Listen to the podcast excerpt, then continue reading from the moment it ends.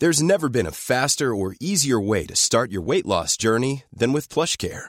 PlushCare accepts most insurance plans and gives you online access to board-certified physicians who can prescribe FDA-approved weight loss medications like Wegovy and Zepbound for those who qualify. Take charge of your health and speak with a board-certified physician about a weight loss plan that's right for you. Get started today at plushcare.com slash weight loss. That's plushcare.com slash weight loss. plushcare.com slash weight loss. Hiring for your small business? If you're not looking for professionals on LinkedIn, you're looking in the wrong place. That's like looking for your car keys in a fish tank. LinkedIn helps you hire professionals you can't find anywhere else, even those who aren't actively searching for a new job but might be open to the perfect role. In a given month, over 70% of LinkedIn users don't even visit other leading job sites. So start looking in the right place. With LinkedIn, you can hire professionals like a professional. Post your free job on linkedin.com slash people today.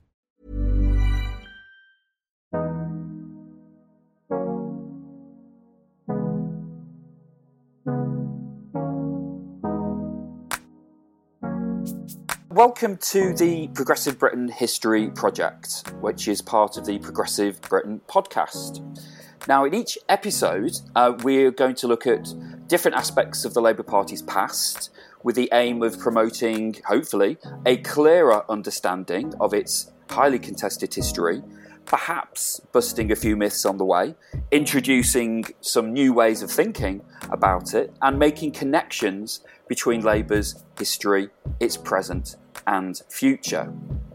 Uh, well, before going any further, um, I probably should introduce myself. I'm, I'm Steven Fielding, Professor of Political History, and um, I am co presenting this series of podcasts with uh, Laura Beers. So, Laura, do you want to just introduce yourself?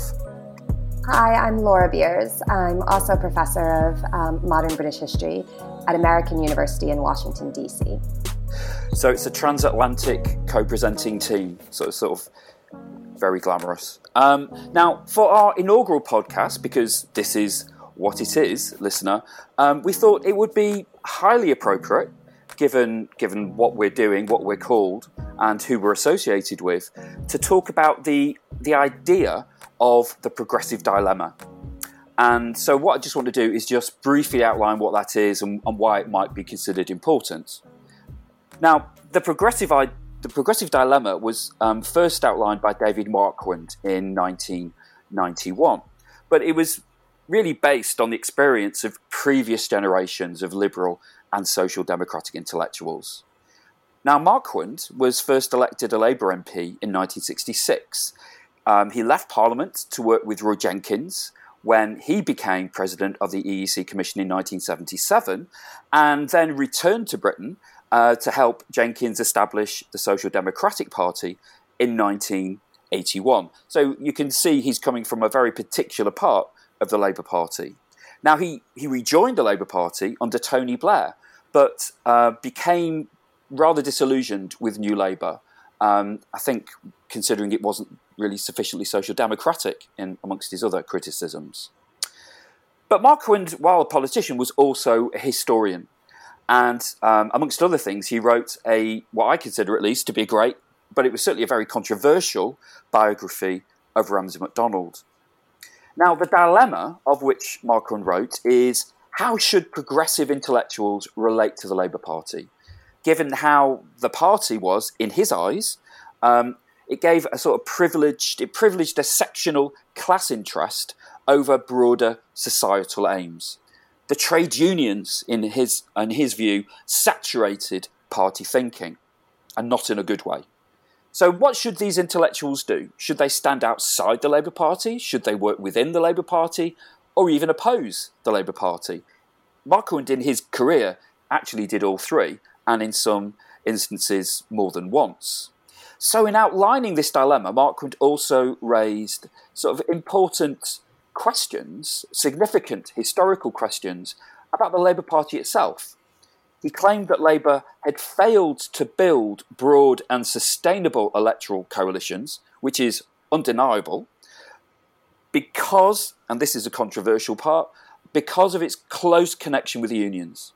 That had the Liberal Party, the Edwardian Liberal Party, been able to survive the First World War, and so Labour remained simply a partner within a broader progressive alliance, the years that followed 1918 would not have been dominated by the Conservatives. So he sees Labour's union connection as being as much a weakness as a strength, and possibly more of a weakness than a strength. Now, this historical vision was taken up by Tony Blair to justify New Labour, and some see it as still relevant. There's today, as there often is, talk of a progressive alliance.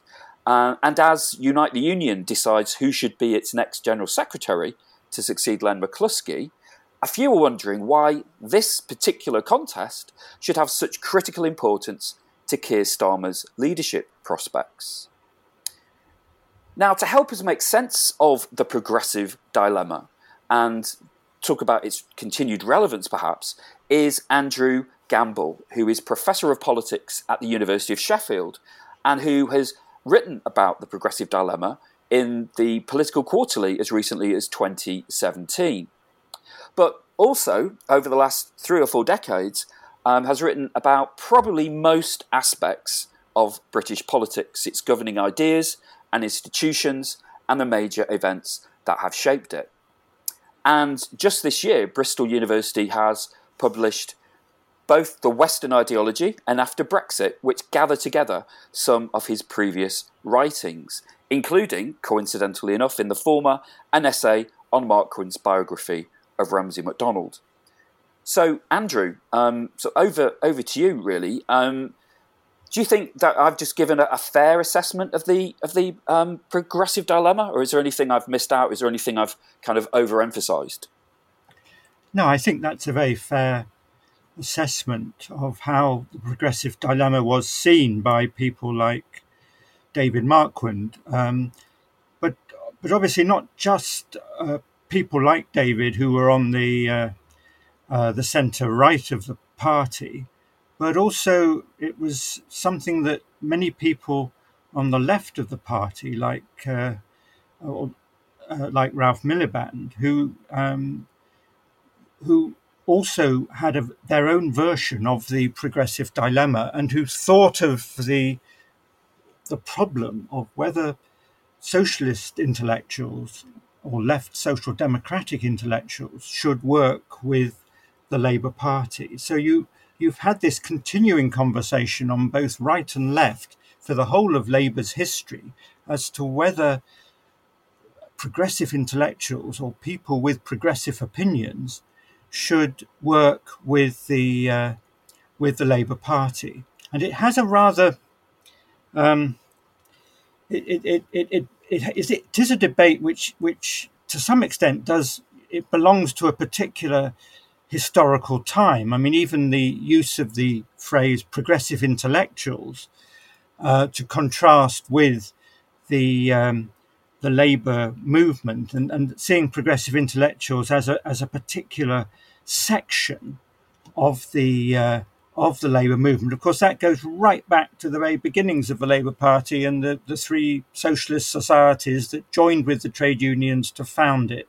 So that was that's the the origin of this particular idea. It's the it's those socialist societies were the were, where the progressive um, intellectuals were situated. The the Fabians, the Social Democratic Federation, and the Independent Labour Party. And of those, of course, only the only the Fabians are still are still affiliated to the uh, Labour Party, which tells you what happens to uh, to progressive intellectuals.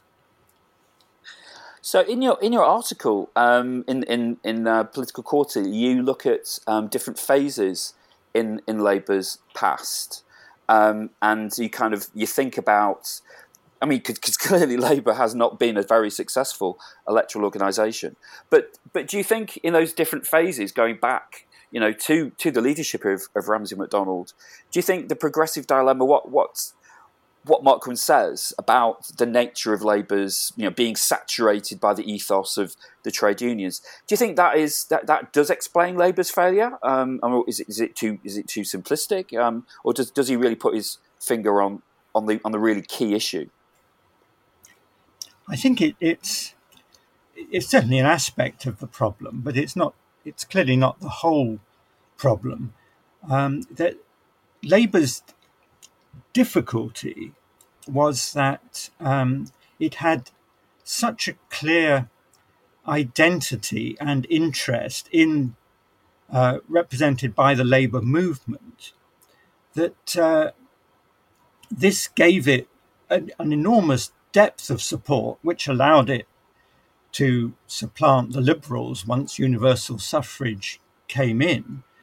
But at the same time, it did set limits to how attractive Labour was to uh, non Labour parts of the electorate, um, so that it had enormous dominance in certain parts of the country, um, and but very little penetration in other parts. And this was a uh, um, this this was a, uh, a weakness in its competition with its main rival, um, the Conservatives. And I think that the, um, of course, the, the, the, question which Marquand poses, which it's it, it's it's a counterfactual. I mean, it's it's if if the Labour Party had not been formed, if Labour had continued um, as subordinate to the Liberal Party, um, and the bulk of, of uh, what became Labour voters had continued to vote Liberal, whether the Liberal Party would have been a more successful electoral competitor um, with the Conservatives, and and that's that's very difficult to know. I mean, what we're talking about is what political scientists call catch-all parties in the during the 20th century. Um, and if you compare it with the US uh, Democratic Party, I mean, there you have a party which had the support of the trade unions, but it wasn't a, a, a Labour Party in the way that the British Labour Party was. Other elements were always um, uh, very firmly in the leadership British Labour was unusual. It was unusual within uh, European social democratic parties in having such a, a, major institutional role for the trade unions and, and such power the trade unions were able to exercise over the uh, o- over the policy of the party, and and that was unusual. Um, but of course, we can't know whether it would have been more successful had the Liberals um, survived. Yeah, I mean, there is. I mean, when I was doing my my um, history degree many many years ago, uh, there was um, the, a debate about you know with, with historians like Peter Clarke who claimed that you know had they been able to survive the First World War, the Liberals even before the First World War had been able to tame sort of class feeling and sh- and taken in a certain direction. That it didn't necessarily mean there had to be a Labour Party, that it was like a, a political accident in some in some regards. But then others would others would say, well, class feeling was so strong, a Labour Party in Britain had to exist and had to transcend the Liberals. But I wonder what Laura, Laura, you, your kind of specialism is, amongst many things, is is Labour in the thirties, and in particular Ellen Wilkinson. I mean, how does I mean, I mean, who? I mean, just you might want to tell people just briefly who she is, but how does she fit into this progressive dilemma? I mean, was she an intellectual, or was she, you know, a a stooge of the of the, of the trade unions, as it were? I don't think you could characterize her, though. She did have a trade union background as a stooge of the the labor movement. Um, just a bit for those unfamiliar with Ellen Wilkinson, um, I recently wrote a biography of her, but she was Britain's second female cabinet minister and she came up, she was born in the late Victorian era in 1891 within the Manchester working class. And she was somewhat unusual within um, the British labor movement and the British cabinet, in that she was both of the trade union movement um, and she she rose to political prominence with the backing of what is now um, USDAW. But she um, she had gone to university on scholarship She was a grammar school student and then um, went to the University of Manchester. And that made her somewhat unique within the 1945 cabinet because there were only three members of that cabinet um, her, James Chuter Ede, and Arthur Greenwood, who had gone to university through a grammar school route um, and not through um, particularly the grander public schools. And so she was someone who wasn't, you wouldn't call her an intellectual, but she was a thinker um, and who did contribute ideas to that 45 labor government.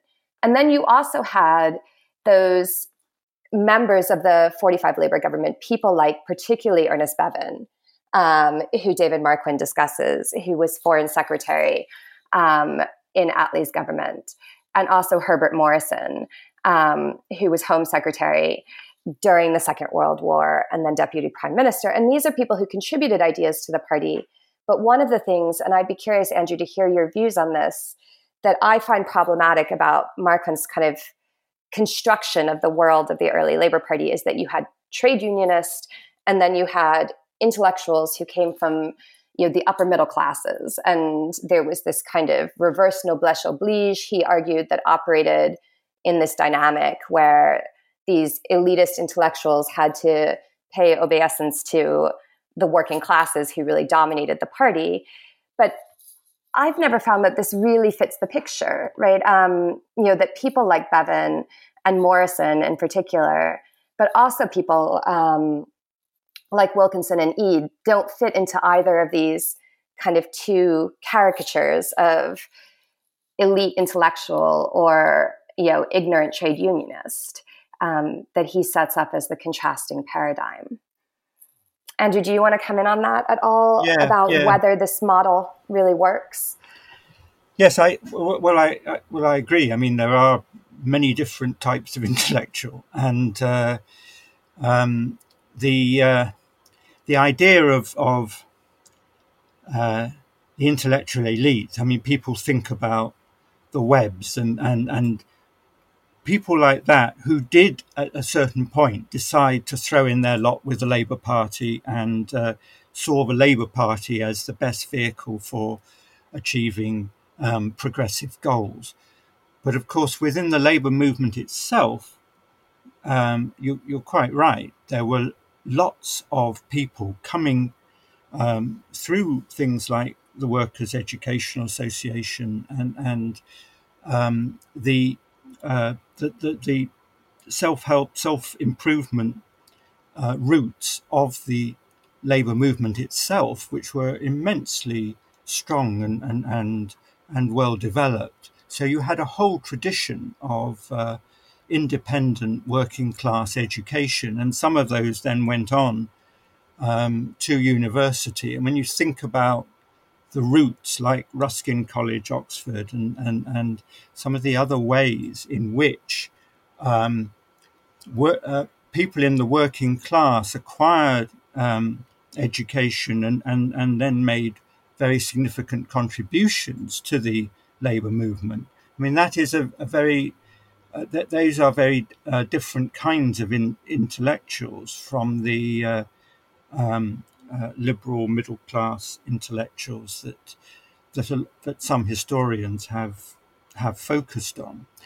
And I, I think I mean that's why I do think there are elements of a debate which are rather um, um, but belong to a particular time and a particular uh, construction. And, I, and, in, and, in, some ways, the more interesting question is, um, is, is the whole issue of progressive opinion. I mean, citizens who hold progressive opinions, and, and they can come from many different um, backgrounds. And the, in, the the interesting thing is to what extent it was the Labour Party attractive to citizens with progressive opinions, or to what extent, and, and to what extent was the Labour Party able to unite all citizens or most citizens with progressive opinions behind it, or to what extent were they fragmented? It's that time of the year. Your vacation is coming up. You can already hear the beach waves, feel the warm breeze, relax, and think about work. You really, really want it all to work out while you're away. Monday.com gives you and the team that peace of mind. When all work is on one platform and everyone's in sync, things just flow wherever you are. Tap the banner to go to Monday.com. Hey, I'm Ryan Reynolds. Recently, I asked Mint Mobile's legal team if big wireless companies are allowed to raise prices due to inflation. They said yes. And then when I asked if raising prices technically violates those onerous two year contracts, they said, What the f are you talking about, you insane Hollywood ass? So to recap, we're cutting the price of Mint Unlimited from $30 a month to just $15 a month. Give it a try at mintmobile.com slash switch. $45 up front for three months plus taxes and fees. Promo rate for new customers for limited time. Unlimited more than 40 gigabytes per month. Slows. Full terms at mintmobile.com. There's never been a faster or easier way to start your weight loss journey than with PlushCare. PlushCare accepts most insurance plans and gives you online access to board-certified physicians who can prescribe FDA-approved weight loss medications like Wegovy and Zepbound for those who qualify. Take charge of your health and speak with a board-certified physician about a weight loss plan that's right for you. Get started today at plushcare.com slash weight loss. That's plushcare.com slash weight loss. plushcare.com slash weight loss. I mean, I think, I mean, uh, although David Montgomery was on very one on one particular side of the party and Tony Benn on the other, in the early '60s, this is when Benn was much more main, a much more mainstream figure. Um, in his constituency in, in, Bristol, he actually set up an organisation which was called Citizens for Labour because he recognised what you've just, you know, you, he, he saw that was a problem um, for people outside the Labour movement, outside the Labour Party, um, sort of more middle class people of progressive opinion, as you as you say, um, for relating to the Labour Party, and he wanted to set up a kind of um, halfway house where these citizens could get involved in various um, kind of campaigns, but were were not obliged to join the Labour Party. Um, but but he was faced with a lot of suspicion on the part of the party about what what what what, what was he doing? You know, bringing in these very you know these people who aren't Labour people. Yes. I mean, are you, are you aware of that or of other initiatives to try and address the issue?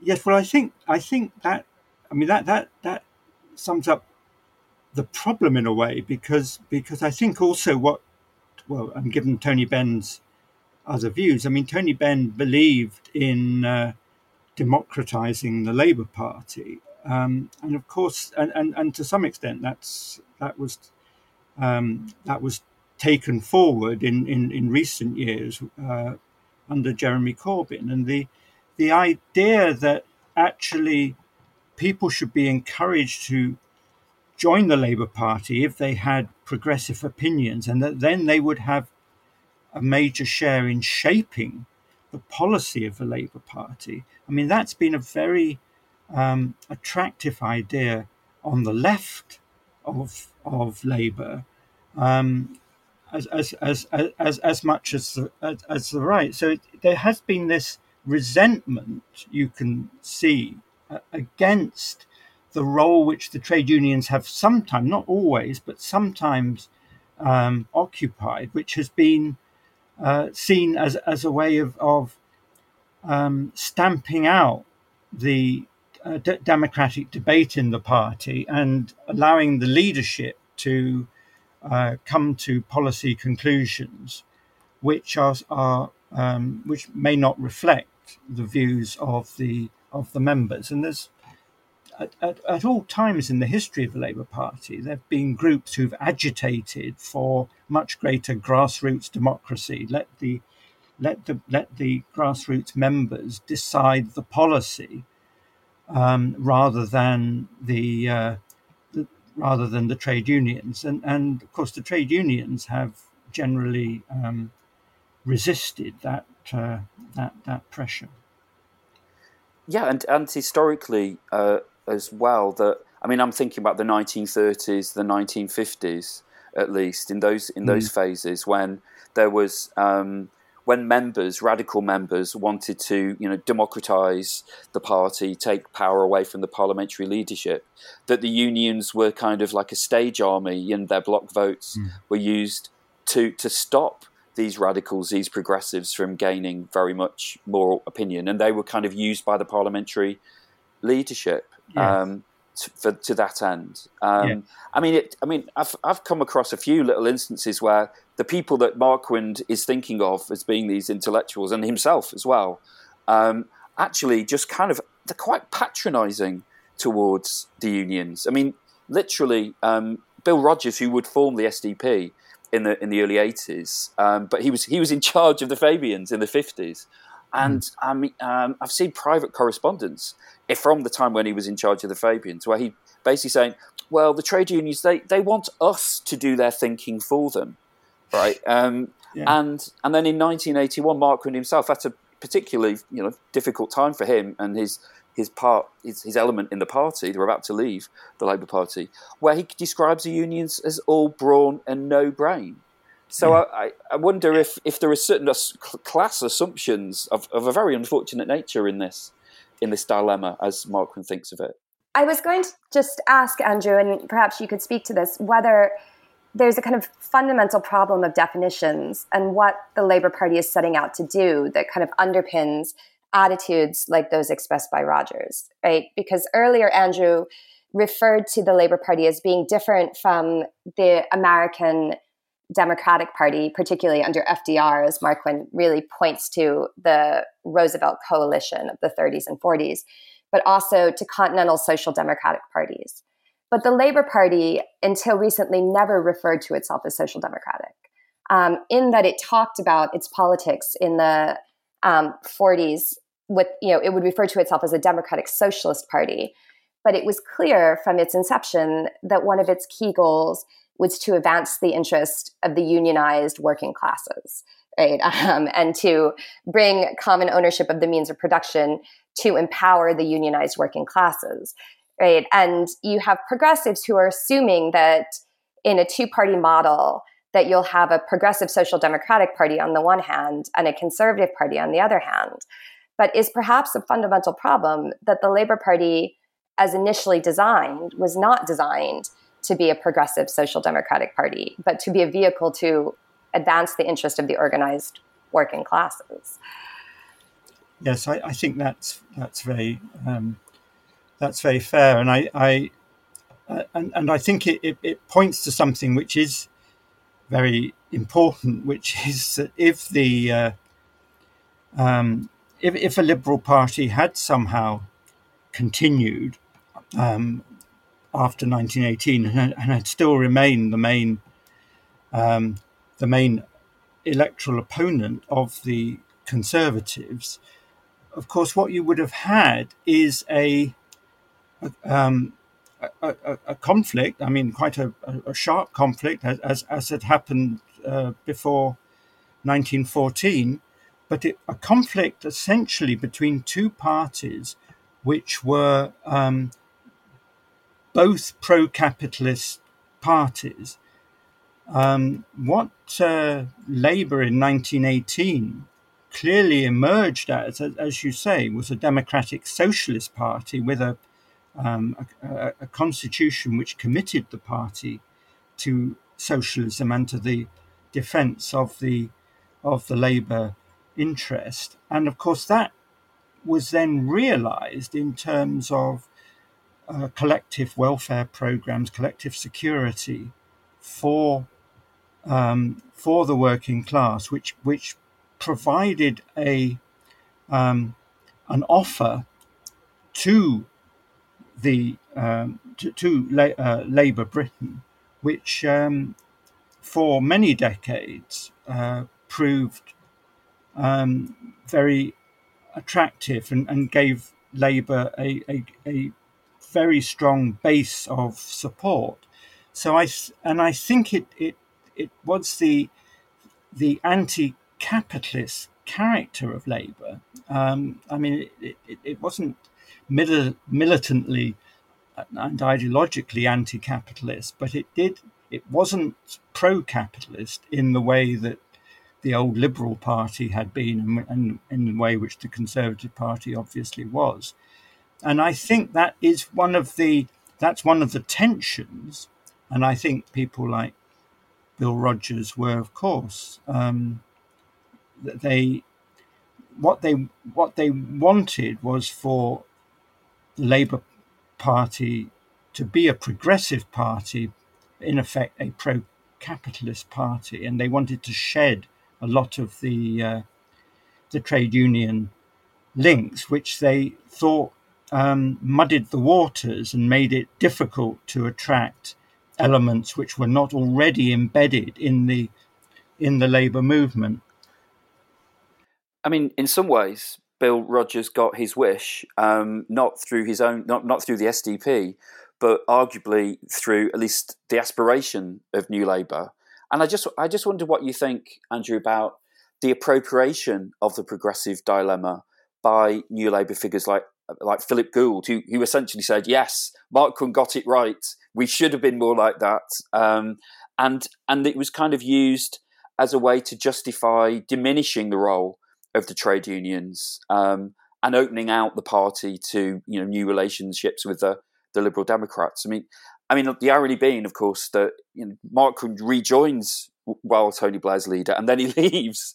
Um, I mean, you, how how far do you think New Labour was genuine in embracing the progressive dilemma, or was it just a useful kind of idea to use to justify whatever it wanted to do? Well, I think I think they embraced it to some extent, um, and they and they did see. I mean, Tony Blair himself clearly saw it. I mean, it, it, it was his politics. I mean, he he he believed in a broad progressive alliance, one that uh, and, and a, La- a, Labour Party, which would be a uh, um, a pro-capitalist and, and uh, pro pro-business party, um, whilst keeping its its its commitment to social justice. And and I think that that model, which had been laid out most clearly, I think, in the the writings of David Owen in the um, his, his, his speeches and writings in the 1980s. Um, I think that that is what Blair wanted, and, and, and indeed he wanted to go further. I mean, he you know it, it, there's no doubt that he he was very deep in discussion with Paddy Ashdown about constitutional changes, and and he would have brought Paddy Ashdown and other um, Liberal Democrats into the government in 1997 had the majority been been smaller. I mean, he really wanted a, a sort of David Cameron uh, 2010 majority in 1997. Of course, what he got was a was an absolutely whopping, uh, uh, huge landslide, and and and that made it impossible in internal Labour Party politics for him to do what he wanted. But then, if he had had if there had been a, a uh, liberals in the in in the coalition, uh, he would have pressed, I'm sure, much more strongly for proportional representation, for change of the electoral system, and that would all have been part of this building of, of progressive Britain. Um, as it was, I think that the uh, there were still very strong elements in the Labour Party, which was represented in the cabinet by people like John Prescott, um, and actually Blair um, was quite cautious, and, and, and, and Gordon Brown, I think, was, was much less sympathetic to um, this idea of the progressive alliance, and so it didn't. Uh, it was it was never fully realised, um, but except electorally. Electorally in in 1997, it, it uh, you can see it as a it was that sort of election and that sort of electoral alignment which um, which showed the the the the potential for it. Of course, it it uh, and it was sustained for um, until 2010, but um, but then of course it by then it, it had it had worn thin and and and, and the whole edifice collapsed and, and we seem a long, long way from it now. I just wanted to follow up with a with a question on that, which is to what degree then, Andrew, you see the Blair government and New Labour as a lasting paradigm shift? Um, and did New Labour finally transform the Labour Party into the kind of social democratic left alternative? And was Corbyn, in the sense, just a blip? Um, and is this what we've we're trying to come back to um, now under Keir Starmer, or is this a kind of a revolution failed? Um, because it it feels to me that even if there isn't a kind of progressive coalition under led by Labour as an alternative um, to the Conservatives, the Liberal Party is pretty electorally at least emasculated right now, um, largely as a consequence of their participation in the coalition. Um, and the old model um, of a Labour Party that's about advancing a trade union interest doesn't really fit anymore. If you look at who's voting Labour, um, it tends to be sort of you know more southern and urban um, than it had been. And so, you know, to what degree does this progressive dilemma model fit the 21st century? And if it doesn't, do we have labor as a progressive alternative yet? Hmm. I mean, I, I, I, think it, I think it certainly, you know, doesn't work in, in terms of any longer in terms of thinking of uh, an elite of intellectuals and a, a great mass of of uh, of, of workers organised in, in in trade unions, because as you say, the the uh, the trade union interest is is is much diminished compared to what it was, and intellectual elites are very it, it's become very different because of the uh, um, the expansion of uh, of mass higher education, so that um, you know we're in a very different world from the um, the world of of the 1920s when there were you know less than about two percent of the population went to uh, went to university. I mean, it, it's uh,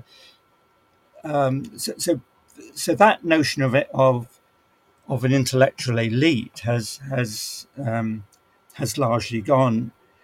Uh, I think I think where there is a I think the progressive dilemma has sort of changed its its its nature. I mean, if there is a progressive dilemma today, and which has some relationship to progressive dilemma of the past. The the problem the problem is if you if you're a in Britain if you're someone of who holds progressive opinions, what is the what is the best political vehicle for realizing those?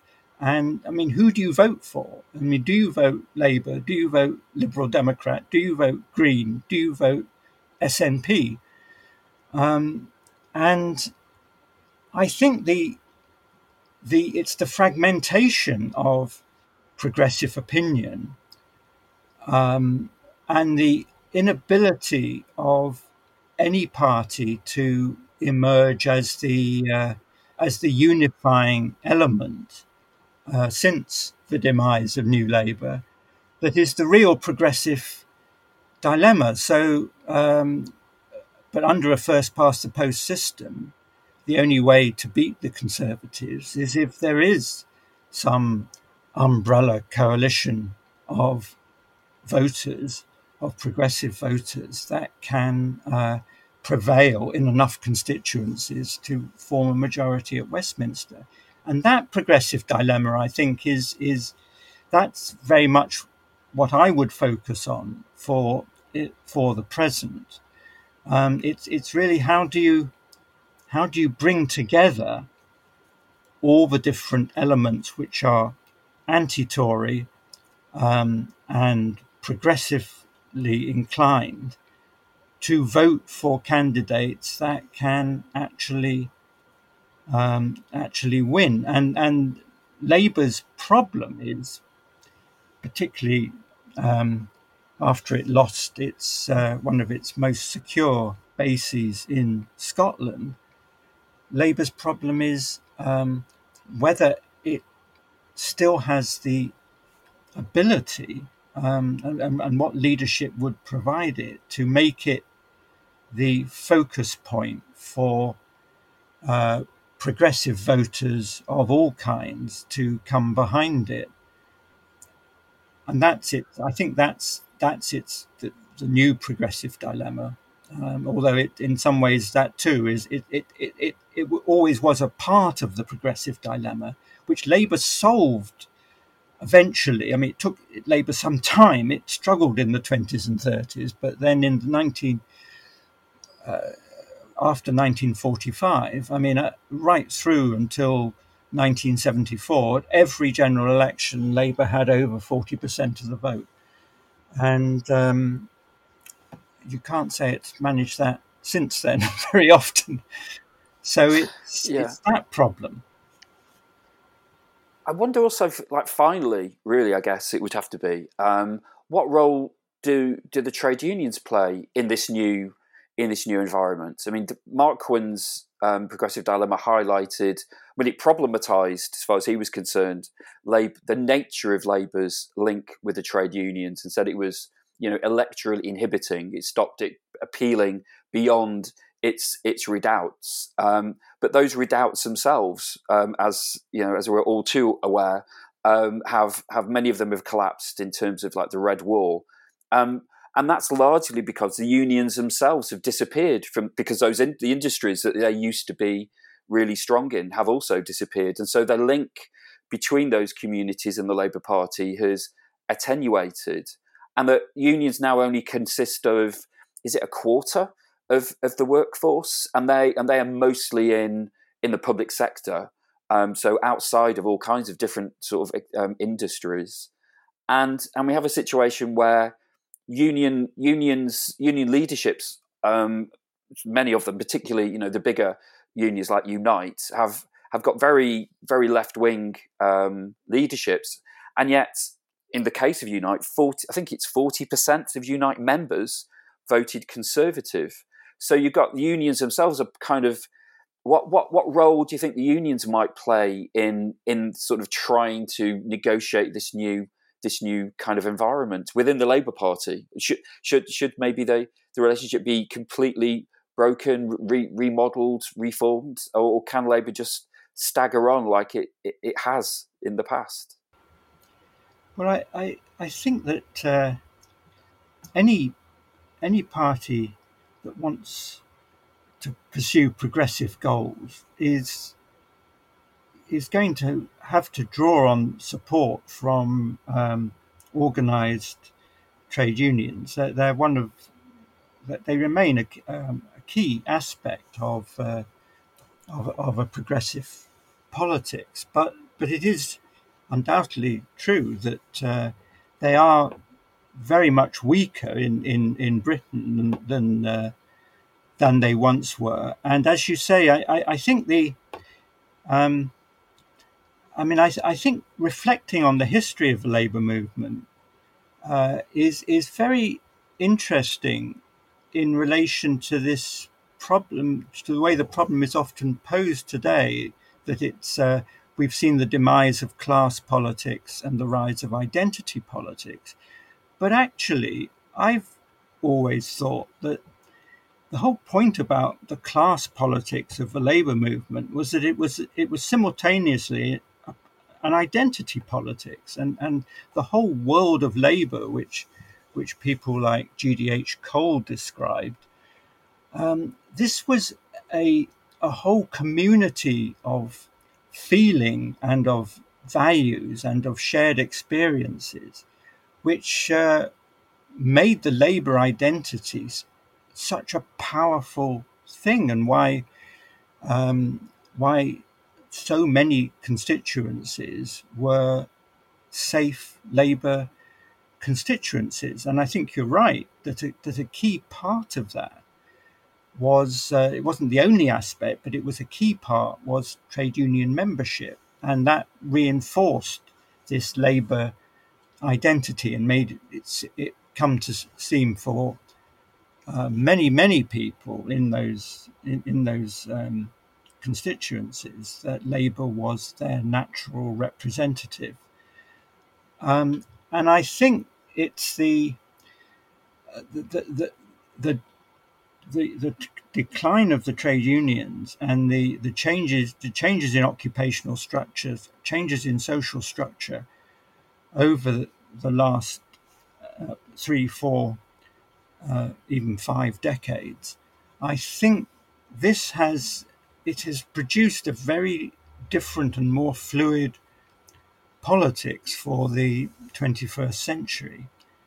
Um, and I think one of the one of the challenges for any Labour leadership is to think of of ways in which the trade unions can still be an important asset for uh, drawing people to um, labour. I mean, I think the, after all, the history of the labour movement was always one of of uh, struggles of ordinary working people to improve their conditions, and the trade unions became a vehicle for uh, for that.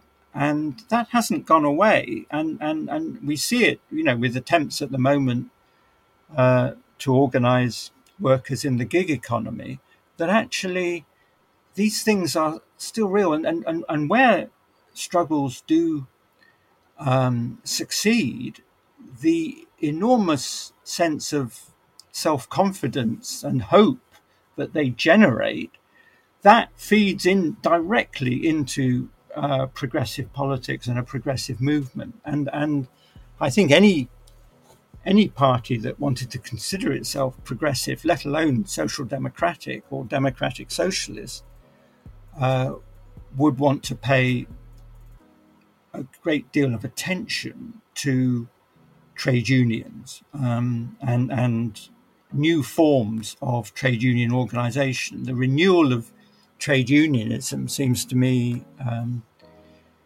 a, a an essential for a successful progressive politics. Well, I think perhaps on that suitably, appropriately tentative, slightly optimistic note, um, we'll we'll end the, the discussion. Um, and just to thank you, Andrew, um, for sort of um, taking us through your thoughts on, on this matter and uh, giving us your time. It's re- really much appreciated. Um, and Laura and, and I will be, although this is our first uh, podcast, we'll be taking a short summer break and then resuming a more regular um, um, sort of um, iteration of, of the podcast come come the autumn. So um, see you then. See you then. Thanks so much, Andrew, for joining us. Yeah, thank you, thank you. That was a good, that was a great conversation. Thank you.